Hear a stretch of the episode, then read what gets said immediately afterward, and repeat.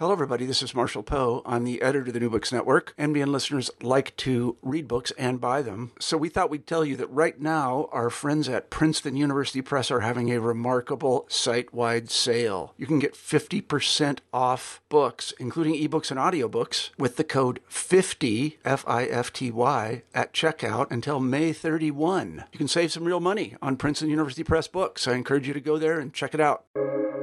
Welcome to the New Books Network. Hello, everyone, and welcome to the New Books Network. I'm your host, Roxanne Panchasi. My guests today are Laura Heffernan and Rachel Buurma, the authors of The Teaching Archive, A New History for Literary Study. And the book was published by the University of Chicago Press in 2021. Hi there, Laura and Rachel. Hi. Hi, Roxanne. We're so happy to be here. Yeah, thank you so much for agreeing to speak with me about this truly wonderful book. I just so enjoyed reading it, and I'm really excited to talk to you both about it. I wonder if we might just begin by having each of you tell us a little bit about where you're joining this conversation from, where you both do your reading, writing, and of course, teaching. Laura, do you want to get us started? Sure. I'm coming to you from Jacksonville, Florida, which is up in the northeast corner of the state um, on the Atlantic Ocean. Hmm. It's we're having really beautiful weather right now. It's like 70 three degrees out and um, a pretty cloudless sky. I at, teach at the University of North Florida. Our department is um, pretty small. I teach 19th and 20th century literary history classes. Um, I, we have an MA program. Hmm. Um, so I teach undergrads and MA students, and I do a lot of my writing either in my office at work or in my office at home, uh, which is where I am now. Great, Rachel. Um, I also am in my office at home in West Philadelphia. Um, I work at Swarthmore College, which is about 20 minutes southwest of West Philadelphia. Uh, I was hired to teach 19th century British and history of the novel, um, and I do that. But I also teach a lot about the history and future of higher education, I direct a teeny tiny little research institute about liberal arts education. Yeah. So, normally in these interviews, I don't really introduce myself beyond saying my name, but I am going to say a couple of words just about like why I wanted to interview you both, particularly because I'm no kind of literary scholar. um, so I'm a historian. Uh, and I'm, you know, it's weird whenever I say I'm a historian, like I try not to begin sentences ever with as a historian, but I am one. Technically, I was trained as a historian. I'm a cultural historian. I also, you know, part of that is includes thinking and writing about literature sometimes, and for sure drawing on the work of literary scholars. So I'm I'm a fan of your discipline, I guess. And when I saw the announcement, one of the many announcements, I'm sure, for the book on Twitter, I got really excited because, you know, I'm a teacher who regularly needs and loves to think about pedagogy. So I just loved this idea, the idea for the book, and the idea of talking with both of you about this new history for literary studies. I guess my first question for each, both of you, is like, how did this happen? Where did this book, you know, come from? I don't know who wants to start. Rachel, do you want to start with that? So I think the real origin, we usually date the origin of the book to, and the dedication of the book kind of marks this to a class that we were teaching at the same time. Laura at Penn and me at Swarthmore on the history of literary studies. I think I was teaching first years and Laura was teaching junior, juniors and seniors. And we were teaching, you know, starting with I.A. Richards and moving through Cleanth Brooks and mid century and Laura, I don't remember if we were kind of ending up with New Historicism and then with Eve Sedgwick. I think we were we were finishing with Eve Sedgwick and Touching Feeling at that time. This is a long, like 15 years ago. And we really just began realizing that our experience of our own teaching and our experience of the profession and our experience of our own research didn't match the kind of very rigid history of this school and then that school and then this school and then that school. um, even though in many ways we'd been trained by new historicists. And so I thought, well, let's take, you know, the well-wrought urn. What did Cleanth Brooks's classroom actually look like? And we went to Yale, to the Beinecke, and looked at his papers and what Cleanth Brooks was doing in his classroom when he was teaching modern poetry, as we describe in our book did involve a little bit of the kind of close reading that we uh, know of from the Well-Wrought Urn, but it was interwoven with class discussions and current events. And it was much less perfect and formalized and much less charismatic than you might than you might think. So that that was sort of the beginning. We thought, how does how does this moment of mid-century new criticism that's really always being framed as like the height of literary studies or the whole problem with literary studies, depending on who you are, how did that actually look in the classroom? And it looked so different and so much more interesting and teaching looked so much more varied even in Cleanth Brooks's classroom at Yale. And so that was kind of the beginning of the project. Laura, do you want to? Yeah, that's pretty much how I remember it. I actually remember being at the bar. I think we were out at the bar, maybe at Locust Bar. I remember you saying, like, everybody talks about like they know how the new critics taught or they all everybody talks about new critical teaching but did they actually teach that way? Like what, you know what what did they actually do in their classes? Um, was it all perfect close readings?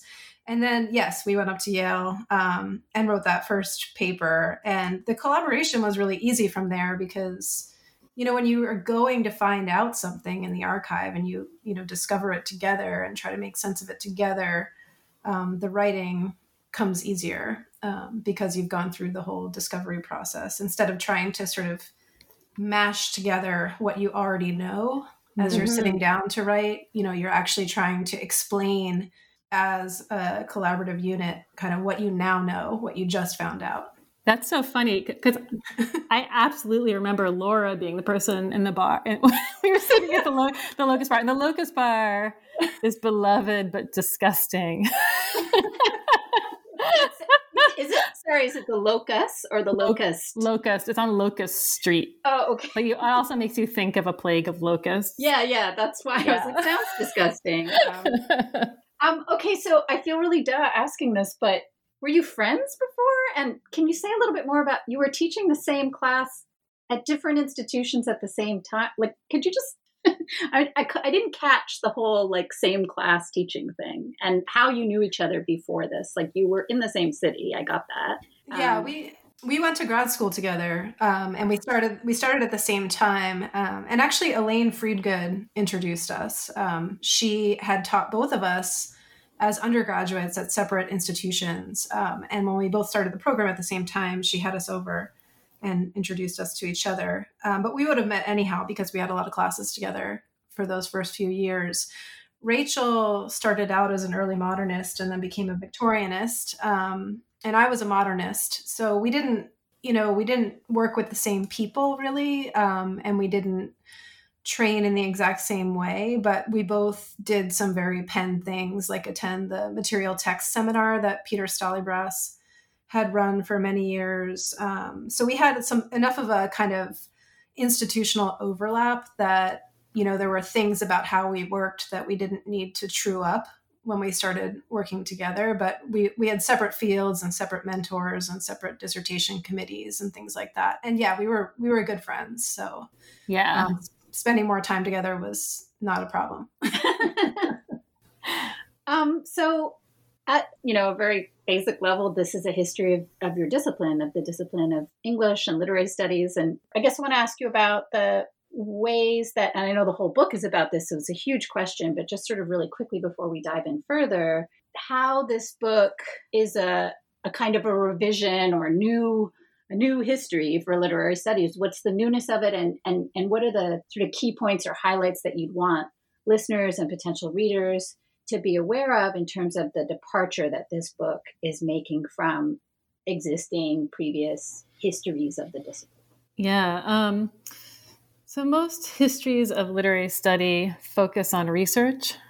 Um, and the more time we spent looking at what literary studies looked like in classrooms instead of on the page of journal articles or even in graduate seminars, the more we came to realize that more literary studies was happening in classrooms, you know, in undergraduate classrooms or in classrooms in institutions that aren't even degree granting than was happening in, you know, the profession defined as kind of the production of published published research and mm. the apparatus around it. So it felt, I think part of it felt like a reorientation in the place that literary studies really was. and right. that I think became more and more important to us and became more and more important to us too in you know the context that that we all know about and struggle with where more and more teachers of literature and teachers of humanities disciplines and actually teachers in higher education broadly don't have working conditions that let them that support research as well or even support their teaching very well or support the two together which is another one of the key points of the book which is that teaching and research even though the modern research university has done its best to pry them apart in the 20th mm-hmm. century have really always happened together in practice Laura, do you want to add to that? Um, yeah, I think, I mean, the other thing we we really try to do is, I mean, Rachel alluded to this, but just to draw in it many more institutions than than usually play a role in um, how we tell the history of the discipline. So we were just kind of interested in capturing that much uh, bigger picture of um, the people who have taught at you know non-private non-elite universities um, it's the book can't really offer full coverage. You know, we're, we're focused on specific classes. So we cover about 11 classes mm-hmm. um, in the course of the book. But um, we tried to, in the range of classes that we describe, really gesture towards um, what literary studies has looked like in those other kinds of institutions um, and how that might change the, the picture or the story that we tell about the discipline's past. And how did you choose the teachers? How did you? I mean, you t- told mm-hmm. the story there a little bit about the first one, um, and you know there were some that came up as you were teaching this.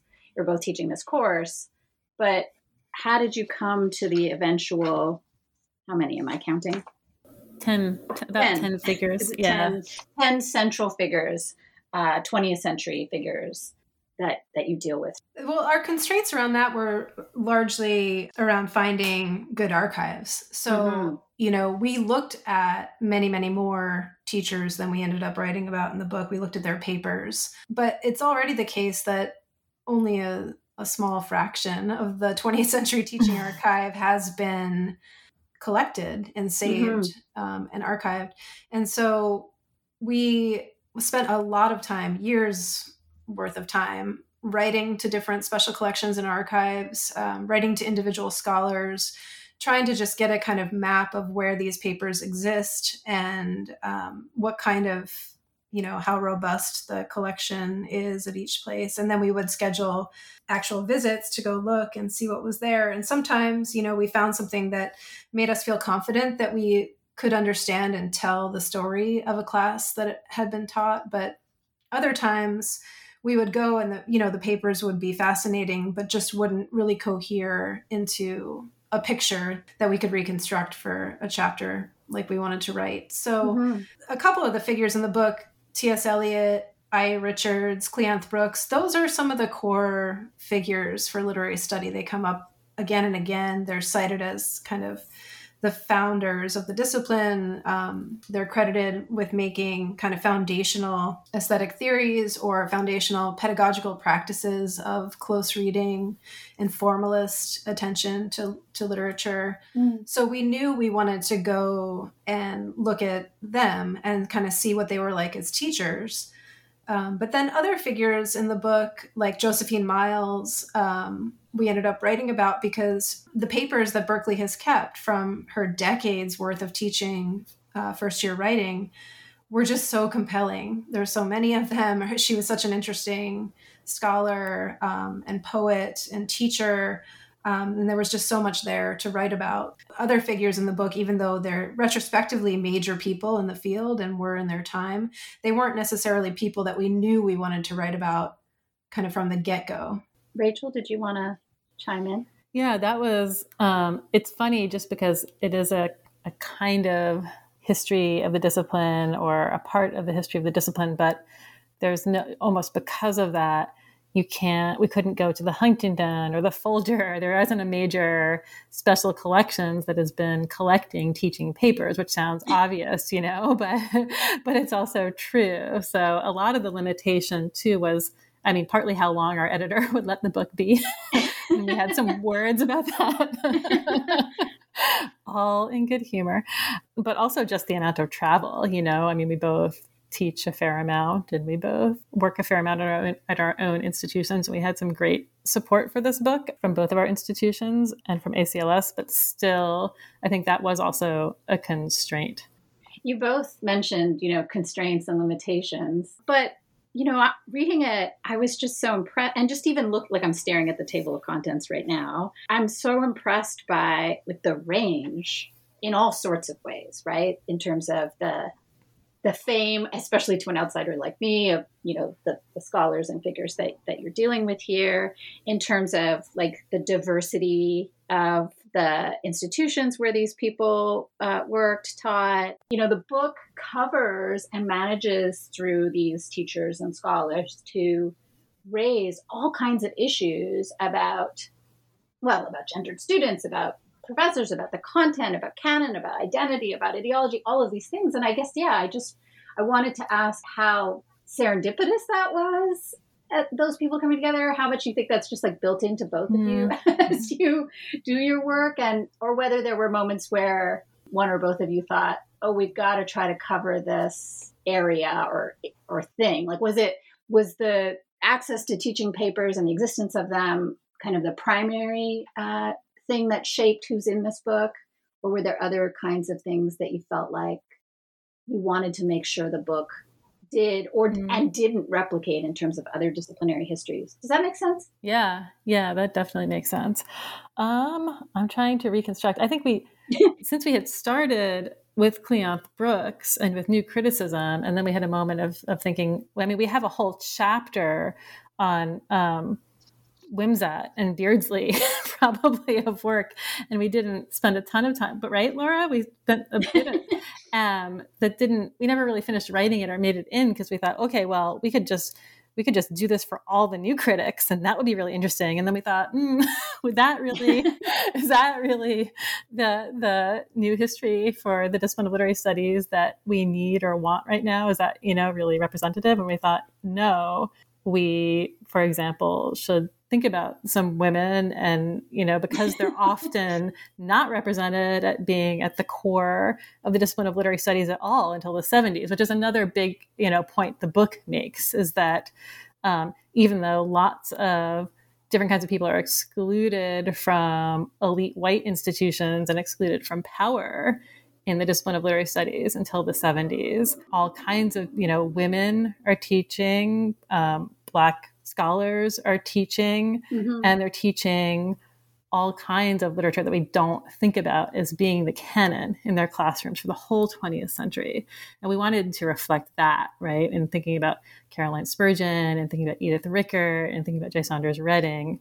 Um, we wanted to find out how true that was. And, you know, it turned out to be very true. And we wanted the book to reflect that. Laura, what else would you say about this? I mean, I, I think we were retrospective. We were a bit surprised, I think, at how many women we found teaching mm-hmm. in English departments in the first half of the 20th century. That's not a fact that, or like material reality that had been part of our disciplinary imaginary at all. But it, it certainly was the case that it was quite common for women to be teaching in English departments um, at all kinds of universities for the first half of the 20th century. So, you know, I think that that even comes up I, I think people wonder when they see our early chapters on Spurgeon, on Edith Rickert at the University of Chicago, and Miles, you know, starts teaching in the 1930s at Berkeley, mm-hmm. whether we've kind of cherry picked the evidence here. And I'd say, you know, our experience of going and looking around, um, and this could be also about may, perhaps women being more conscious of keeping their papers or having having a kind of having a kind of more self-conscious approach to to archiving but there was plenty to choose from there. Um, and there were other women that we could have easily included. We knew that we wanted to uh, write about a scholar who was teaching at an hbcu mm-hmm. and there too i mean of course there's like so many to choose from and there's so many collections that have been really well kept and we have ended up just including a long chapter on J. Saunders Redding, whose career really interestingly kind of traverses a number of different kinds of institutions and you know moves from the 1940s up through the 1970s um, and so so there, um, you know, there too, it's a, sort of a case where we have one one figure in there, but there's so many more that we could have included. Yeah, and just it, it's helpful because Redding's own work gives you kind of a sense of all the other kinds of work, you know. So I think that chapter gives you a little bit of a sense of all the other figures at historically black colleges that you might mm-hmm. that you might imagine and other people you know jelani favors and a lot of other people are doing you know there's more and more interest and scholarship about hbc's history we think now mm-hmm. so that's exciting.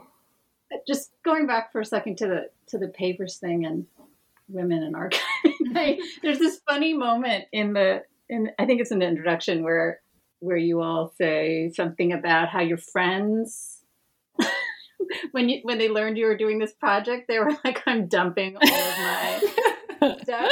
And i and i and i'm gonna admit that i mean my teaching archive i mean that's a really awesome word for what is a total mess of post-its and i don't know files that have the same name like the number of times i have to redo a lecture because I can't find it on whichever laptop I last put it on or whatever. like so I I just I I definitely both felt the panic of someone who was like, I really hope no one ever looks at it. but also that I don't have that that record, right? I don't really want to kind of fixate on like how representative all of this mm-hmm. is because I do think the book represents in so many different ways that to pick on what it doesn't catch or or misses in terms of the practicalities of all those teachers who didn't keep track or whatever. I, I, I don't think that's, but I, I kept thinking about this. Like, if I was going to teach this book in my historical methods or historiography class, I was thinking about like, is this a history from below? Mm. Is it a labor history? How is it like an intellectual and labor history? is that right for me to impose those things like to say this is a, a more democratic history of the discipline than has existed before yeah i i love that formulation of it being a labor history that is also an intellectual history i think that's yeah. that's definitely what we were trying to write here you know just a sense of all of the all of the work you know that has gone into the discipline in in classrooms being at the core of of the discipline's identity.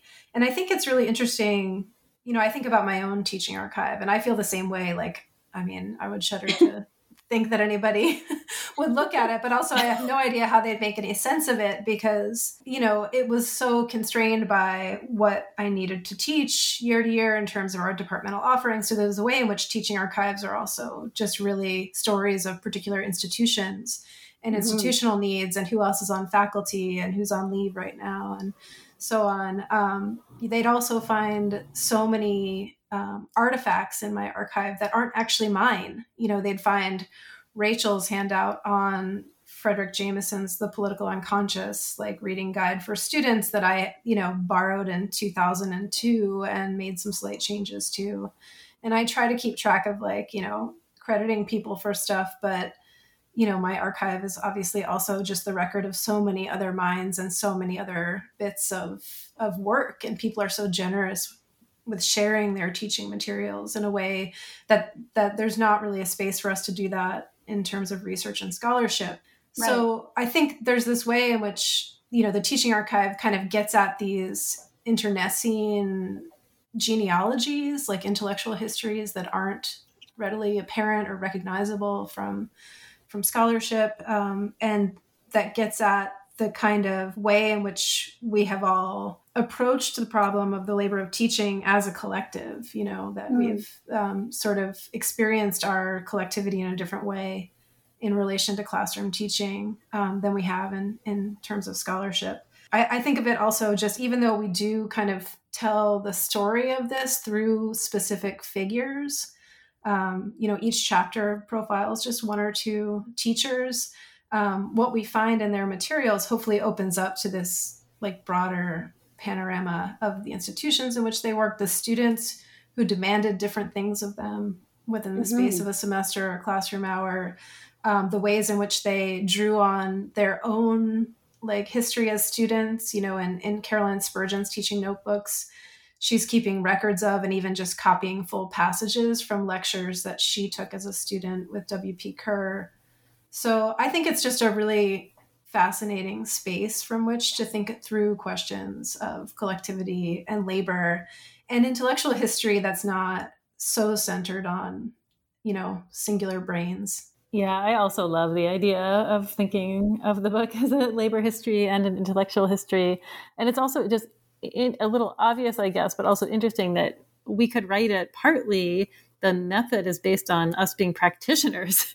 And so it's a history by practitioners. Like we get access, we can understand these individual figures teaching and sort of unwind it and decode it and put it in the context of all the other minds they were engaged with and teachers and students they were engaged with because of our own understanding of our own teaching in part, right?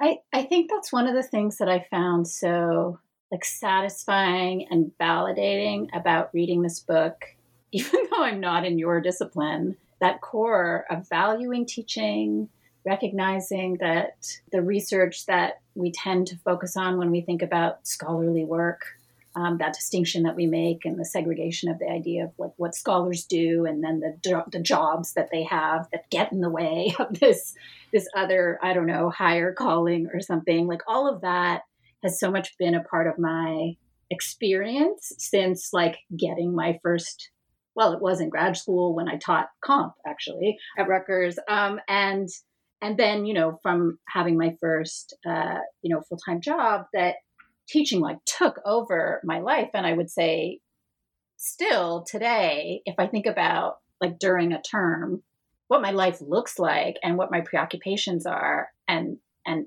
like how my days are divided and my attention is divided. Teaching is like the big thing and then mm-hmm. research is like this thing i'm trying to shove in there and you know i'm slow like all these things and so i i found putting that at the center just so yeah i'm saying thank you i guess um, because i think a lot of us feel I'm, I'm ussing us now but like a lot of us struggle with that uh, sense that the things that we do day to day the things that exhaust us so much of the time, but also nourish us, like aren't really considered to be our work. Yeah, I think yeah.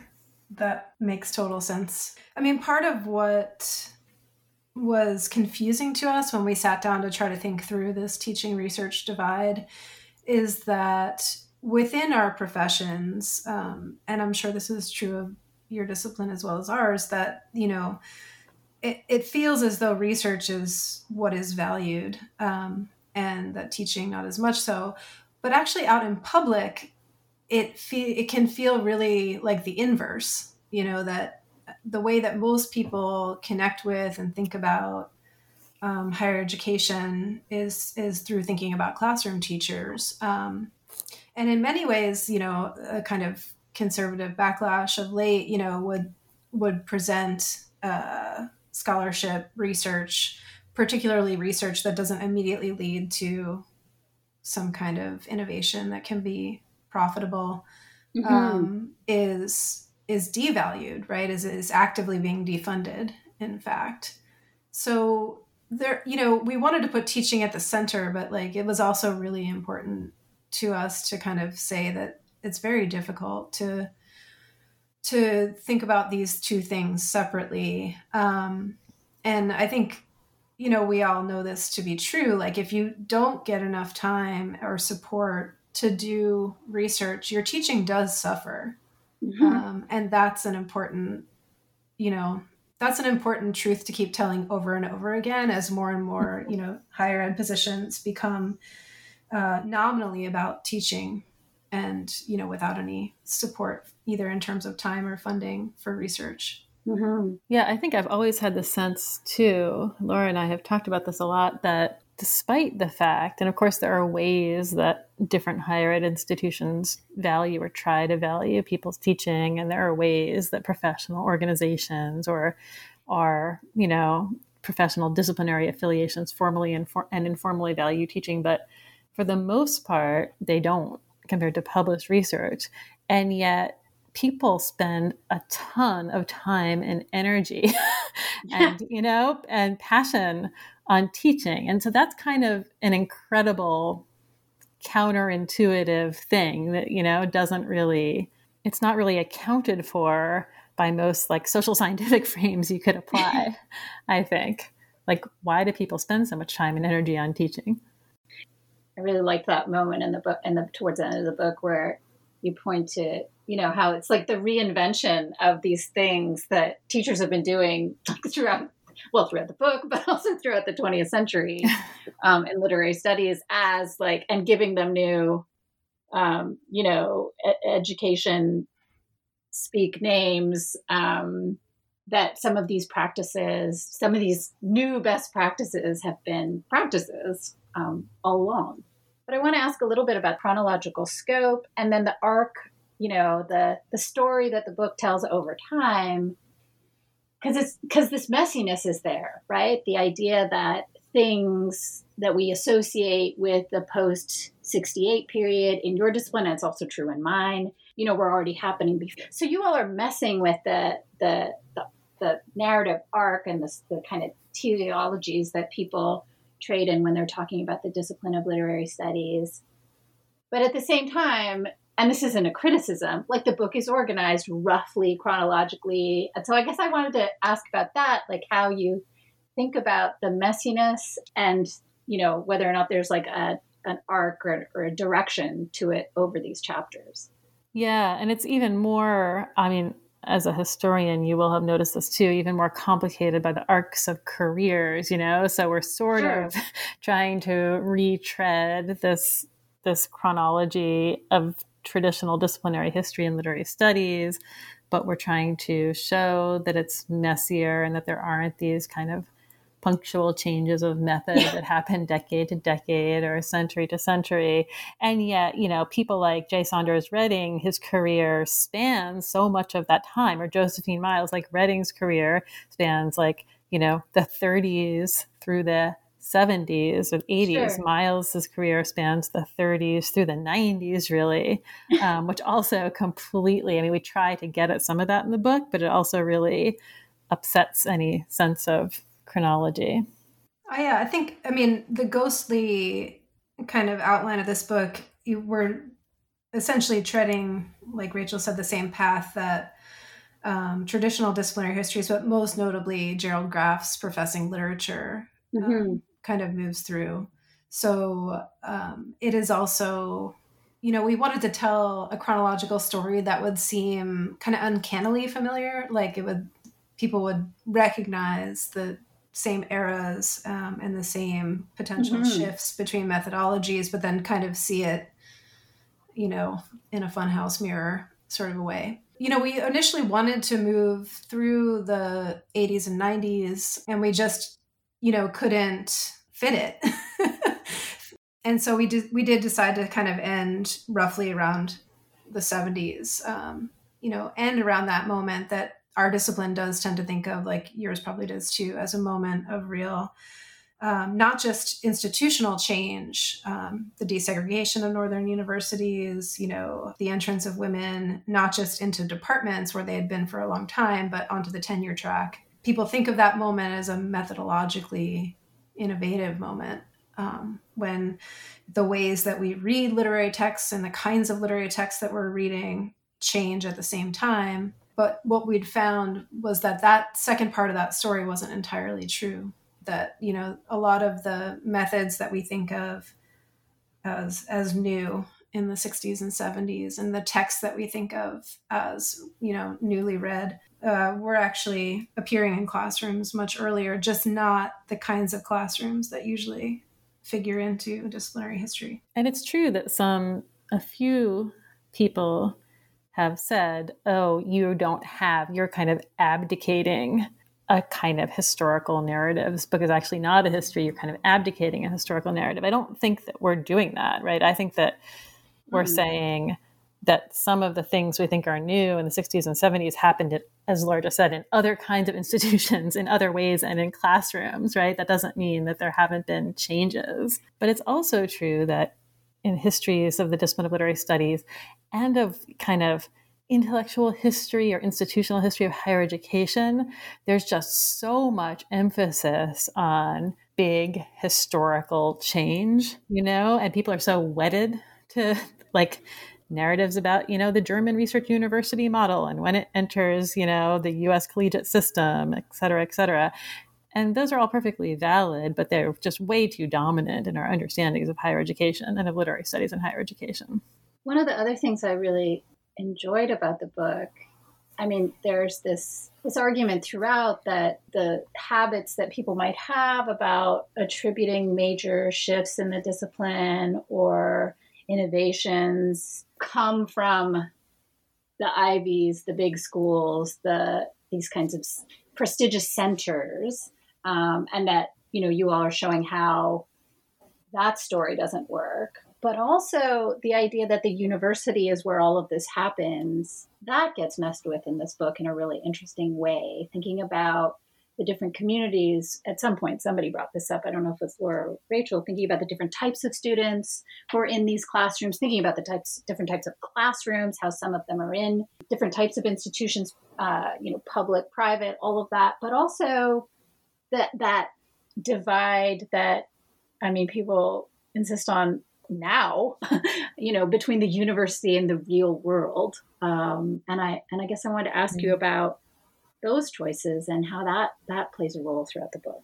The main example of this for us really is the um, extension school. Right. You know, we write about T.S. Eliot um, teaching at the University of London Extension School during World War One. Caroline Spurgeon's also teaching there at the same time. You know, some of those models for bringing together working class adults and university tutors are so much more progressive and interesting than you know even histories of extension ed mm-hmm. tend to acknowledge um, mm-hmm. so if you're looking at the actual teaching papers you can kind of see just how much more of the community was involved in these seminars than you would have expected um, that was you know the first three decades of the 20th century just in general are just this like crazy hotbed of you know mm-hmm. just progressive models for education beyond the university that like even just researching that section of the book was was really inspiring and kind of you know changed i think our approach to some of the later chapters as well and then i think you know there's also this way in which like the final chapter is on ortiz and you know teaching native american literature at university of new mexico and at Marin College. Um, and, you know, he's, it was really interesting to look through his papers and to look at the kind of the sorts of comments that he would leave on student papers and things like that. And to realize that his engagement within the university structure, like with his own students, was really much more about kind of trying to foster a writerly community outside the university. I wanted to ask you both a broad, probably too broad question about what teaching is in the book and and the ways that the book is trying to deal with uh, and and complicate well the relationship between teaching and research these different types of institutions the chronology and the kind of narrative arc of the discipline all of these things but also the question of the relationship between i don't know the content of of classes, I guess is what I want to say. Mm-hmm. You know, canon, curriculum, all of that, and then the the practices, like what happens in the classroom, how classrooms are organized, you know, lectures, seminars, uh, different types of discussion, strategies and ways of reading, collecting data in different types of ways. So, so yeah, if you could both talk about that, the way the book takes on, and then kind of messes also with the relationship between, I guess, you know, the content and form of teaching mm-hmm. um, through this archive that you've explored. Yeah, that's a really, a really good and, as you said, big, big question. I mean, I think in the beginning of the research, it was one, one of the things that our own teaching helped us realize was that this like chestnut of higher ed studies that like people used to lecture and that's bad. People used to lecture, that's bad. and not doing that is like a constantly moving target. We're always going to be punished for lecturing, whatever that is. like I know what it is. Some people do it. Most people in the humanities haven't for most of the 20th century. you know, um, so just being able to see, I think it took us a little while just to be able to, despite our own evidence of our own teaching, the evidence of our colleagues teaching, and our peers teaching, and now our students teaching. You know, it took us a while just to be able to see, as Laura was referring to the experimental 1920s, like how experimental and progressive 1920s classrooms, humanities or literary studies classrooms were in most places, it seems like. Mm-hmm. And that it didn't actually matter if you were, you know, teaching canonical literature or like Josephine Miles, you know, trying to give first year English 1A comp students a sense of the contemporary literary scene that like you weren't, you know, lecturing necessarily about Virginia Woolf you might be breaking your students students into groups and like having them diagram the plot of to the lighthouse yeah i think i mean you know some of the archives that we looked at we could really really see that sense in which professors like ia richards or edith rickert are just trying to sort of make their classroom spaces of collective experimentation like we're all mm. going to together do this crazy thing that you know, hasn't been done before except when I did it last semester, but we're going to do it totally differently this semester. and everybody is going to really feel like we're engaged on, you know, in a collective research project, you know, in the space of the classroom. There was just like so many moments like that where things that felt really recent or new or sort of branded as student centered learning or you know mm. or even like recent like digital humanities pedagogy or things like that you know where we'd find stuff and be like oh yeah this is just exactly what everyone has been doing forever and also everyone in every era has been like oh we're not going to lecture you know like as rachel said like even that chestnut of higher education yeah. has been a chestnut you know for the entire hundred year period, you know. And still, your institution is going to email you next week, being like, "Come learn how to flip your classroom on your iPad." That's right. And I think what's really interesting about this too is that, for the most part, we didn't have access to student work, to student. Mm. I mean, to student discussion, like to what students were saying in the classroom. I mean, there are some exceptions to that. Like we know a little bit about what Eliot's working class adult students were writing about. We know a little bit about, you know, how Edith Rickert's students helped her develop essentially, you know, kind of distant reading methods uh, for contemporary literature. We know what I. Richards students were writing about poetry because he lectures about that as well. You know, so it's so interesting that you do get such a sense of how engaging these teachers were trying to be, how how much they were drawing on their students ideas and preferences and preconceived notions and you know seminar discussion points. Like you can see that even just from the teaching materials that don't really include mm-hmm. you know student voices. I want to ask you both about well it's the i don't know what it's it's i guess one of the front pages. When i when i got the book and i kind of flipped it open and started looking at what I was going to eventually read, I, I got to that on authorship note, and I'm just going to read it, uh, where you where you both say, We have written every line of this book together, and we have elected to list authorship alphabetically. This author order represents neither a hierarchy nor a division of labor. And when I read that last year or sometime, I I thought, oh, I'm going to like this book. people. You know, we're all going to be friends, and I'm going to really enjoy this book. I want to ask you about how that worked, like a little bit about the mechanics of it, um, and how that felt, and you know what that meant for both of you. Because I also really felt as I was reading the book I, I, I, felt that process and thought about it a lot, especially at some of your funny moments. And, you know, just thinking, I was trying to imagine you. I, I mean, to be clear, listeners, I've not met these two people in real life. They've met each other, but I've not met them. But I, I was kind of picturing like, and, and imagining like emails or whatever exchanges that you might have about different things. And yeah, and I also feel like that moment at the very beginning of the book sets like a keynote for the project uh, and how you're looking at the discipline. And I just wonder if I'm right about that, I guess.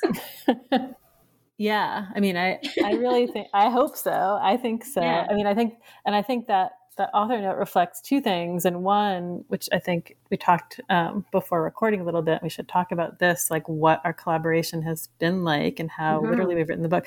But also, two, like a sense that institutions will try to hierarchize authorship and ask co-authors to anatomize what parts of the book like we both in different contexts been asked okay so like what chapters what lines because the more well known you know yeah. methods of co-authorship really maybe maybe do that. So that was important too that people mm-hmm. really understand like the book is better because we both wrote it but it's not like half a book in my tenure file you know? Like that was really important to both of us. Like we each wrote the whole book. Yeah but that math is definitely not um, or that way of imagining work is not how the institutions they don't like it. No. No yeah.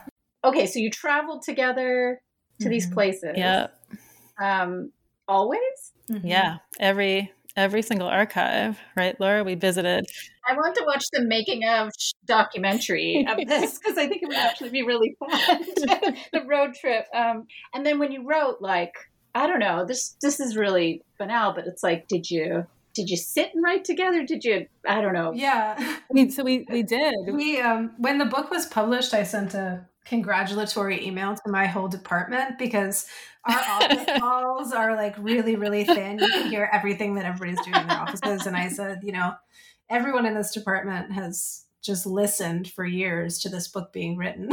you know, and so you all deserve like the all the credit for you know its eventual publication for putting up with this. But yes, we we use Skype and Google Docs and have for you know over a decade. So we just, uh, I mean, now we do Zoom, but you know, we did Skype for years where we just open a window and then have Google Docs open, which, uh, you know, which has always just continued to be the best kind of instantaneous collaborative editing platform or software um, that we can use. And, you know, Rachel is fond of pointing out that even if you try to do a forensic analysis of who had written what, which you can actually do in Google Docs, you can sort of go in and oh, see right. which, yeah, you could. which user typed what. Even that wouldn't be yeah. representative of people's contributions of our individual contributions because often someone will get tired and sort of start riffing or dictating orally while the other person you know kind of transcribes so yeah and i think like you know your your comment about whether this was sort of a little bit of a manifesto also for the project and for for maybe the discipline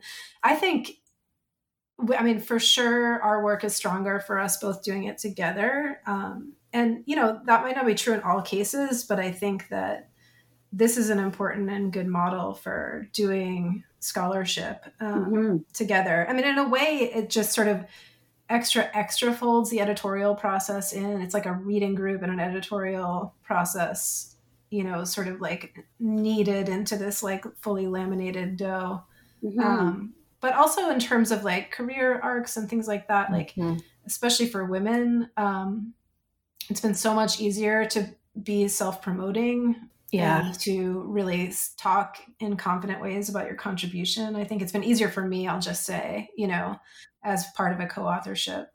So so much easier um, because you feel like you're promoting something that's like somebody else's and yours and you know different from either of us. But also i mean when we started the project a lot of often more senior people were kind of like, mm, teaching, that's cute. like, oh, yeah. here are some unprestigious places you might consider publishing your work. Um, and, oh, man. And, and I think that having a collaboration and being co authors helped us continue to value it, right? We were already, I mean, we had lots of other support and lots of people who did so much for us. So I don't want to like make this like a heroic narrative of just us against the world or whatever, because we had like so much support. It's crazy. But when there were these moments of like, you can't from a literary studies department or English department write a book that's about teaching and have that, you know, count for your tenure or count for your whatever. Um, or count as legitimate scholarship we already had a kind of, you know, community of thought and value yeah. about the project. And that was really, really helpful. Um, but we should go back to the archive. I mean, the archive work too. I just wanted to underline also because for people doing similar work, it was like incredibly time consuming. We would both travel sure. to every archive and sit together. Like sometimes we would each take a box and we'd do a first round through and then sort of like trade stuff um, which occasionally made archive archivists rightly nervous.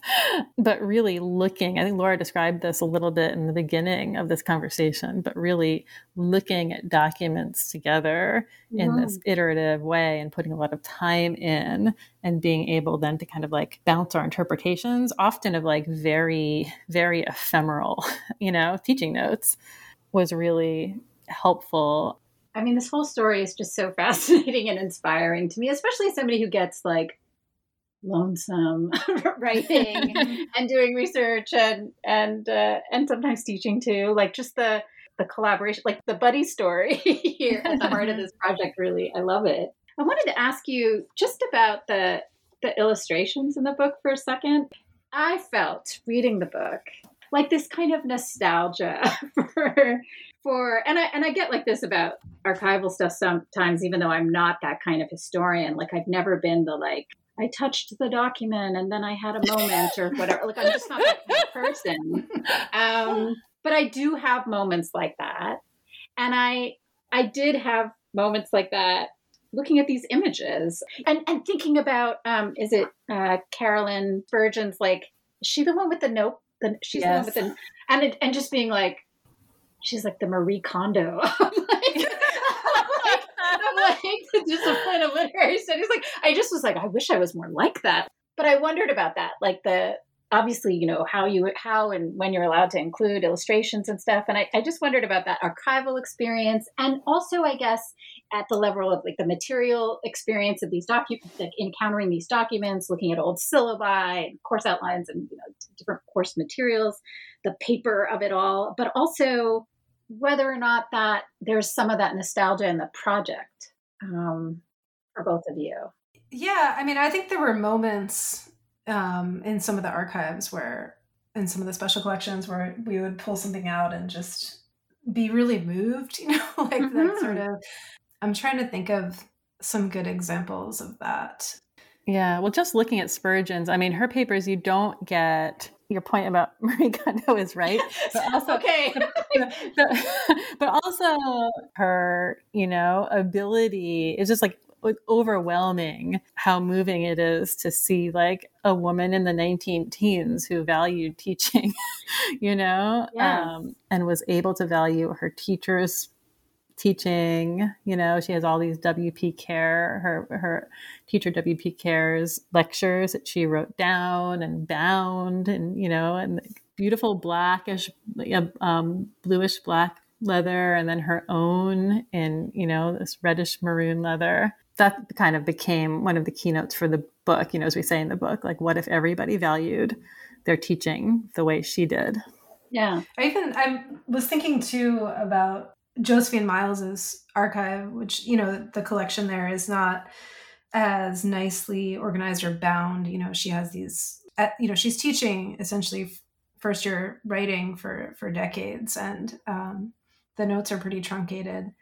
Um, but you can see her doing that thing where she writes herself a little note for like things to do next time, um, right. Know, next term you know, schedule this paper before the midterm or whatever. And then like there's a little note that says rouse C's, you know, like like those like C, C grade student, like, you know, figure out a way to kind of like rouse them next term. I mean, I have done that like made myself little notes about like i gotta remember to do this next time. Um, but also just like the the just the volume or the evidence you know of this person who having taught this class for so many decades and having done it differently, you know, each time uh, is just kind of just, you know, an astonishing thing to consider, especially now during contemporary pandemic teaching where you know, for me, I've been teaching online a bunch, and it takes me so much work to just get a class together to be an asynchronous online course mm-hmm. that, like, I'm not going to touch it again, you know, for a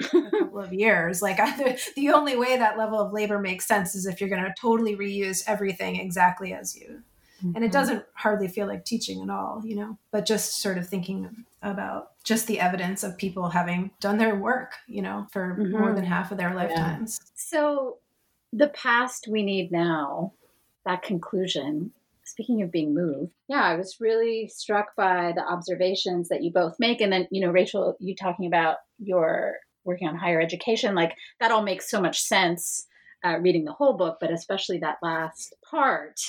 And yeah, I guess I wanted to ask you both about the ways that this book this project comes out of, shaped by, and is kind of a response to the contemporary, again, this is enormous, but the contemporary like problems, debates, arguments, fights. I don't want to say method wars, but there I said it. Um, all of that. Uh, I muted that on Twitter. I was just like, I don't know what you all are really talking about, but I don't, I'm bored. I don't I don't want to hear any more about this. I follow so many literary studies people on Twitter, and I was like, I don't fully get this. I don't think I'm. I have the time to catch up on whatever's going on here, so I'm just muting it. No. Yeah. So I, I guess that, and then of course the now has changed since you.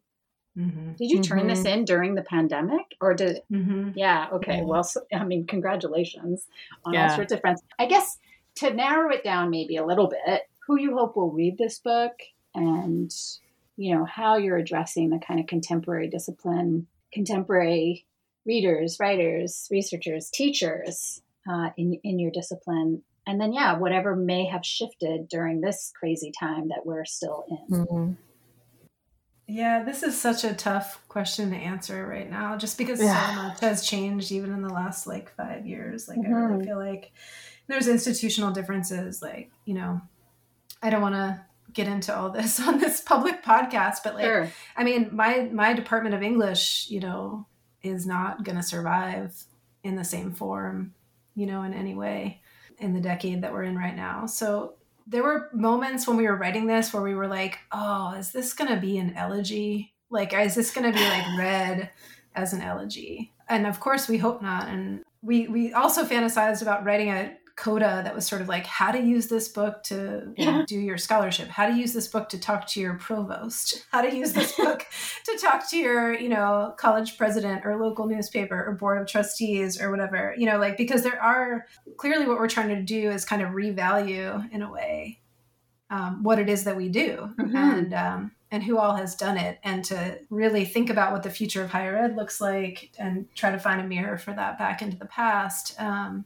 and Mhm. strengthen all these positions and do it in a way that kind of does speak to multiple kind of audiences or, or, or really it's mostly for practitioners but but is keeping in mind that as practitioners we have moments where we want to speak this in a different way to different audiences um, so and then you know in terms of method that we say that we're not engaged in the method wars and we don't you know really like take up arms in the method wars um, as we say but it is the case that our discipline has had an overwhelmingly strong account of aesthetic formalism and you know classroom based close reading of really good literary texts. You know we have a long and strong account of how we do that why we do that and you know and what's important about that and what's valuable about that but we don't really have an account for this very very long and uh, robust history of teaching other kinds of texts um, and teaching about the history of writing itself or even like the kind of Mhm. material history of like how people came to be authors and how they came to be valued and how the canons came to be formed as such that was a finding for us you know like realizing how many classrooms not just at hbcus or working men's colleges were kind of focused on sort of the history of literature how it got made you know it is a little bit of a method war contribution in the sense that we want to really start to have a much stronger account of that form of teaching Yeah, yeah, I really agree with all that. And I would add, um, going back, Roxanne, to how you were thinking about it as a labor history. And I add this, even though Laura's the person who's really much more of the organizer and person involved with organized labor than I am. Um, but one of the positive things that's happened in the last five years is that higher led higher ed labor organizing yes. is being revivified and it's exciting. And contingent faculty and tenure line faculty and staff and faculty and staff and faculty and students in some very very small way. If this book helps people, you know, see what their work is labor, you know, or understand teaching as their work um, or just have a story about how teaching is their work, that seems helpful to us, I think. Well, I want to say two things. One is that if you want to like do a podcast series of like follow up guides, how to talk to your pro, I will absolutely be your roadie for that. So volunteer that. I think that would be really cool. Like five minutes with Rachel about you know but also, the other big thing I want to say is yeah, thank you so much for this book. I learned so much about, well, your discipline and, and its history from reading this book. And it gave me so much to think about as a researcher, reader, writer, teacher. And uh, yeah, I just want to thank you both so much for speaking with me about it. Thank you so much, Roxanne. This was really great. Yes, thank you. This was so much fun.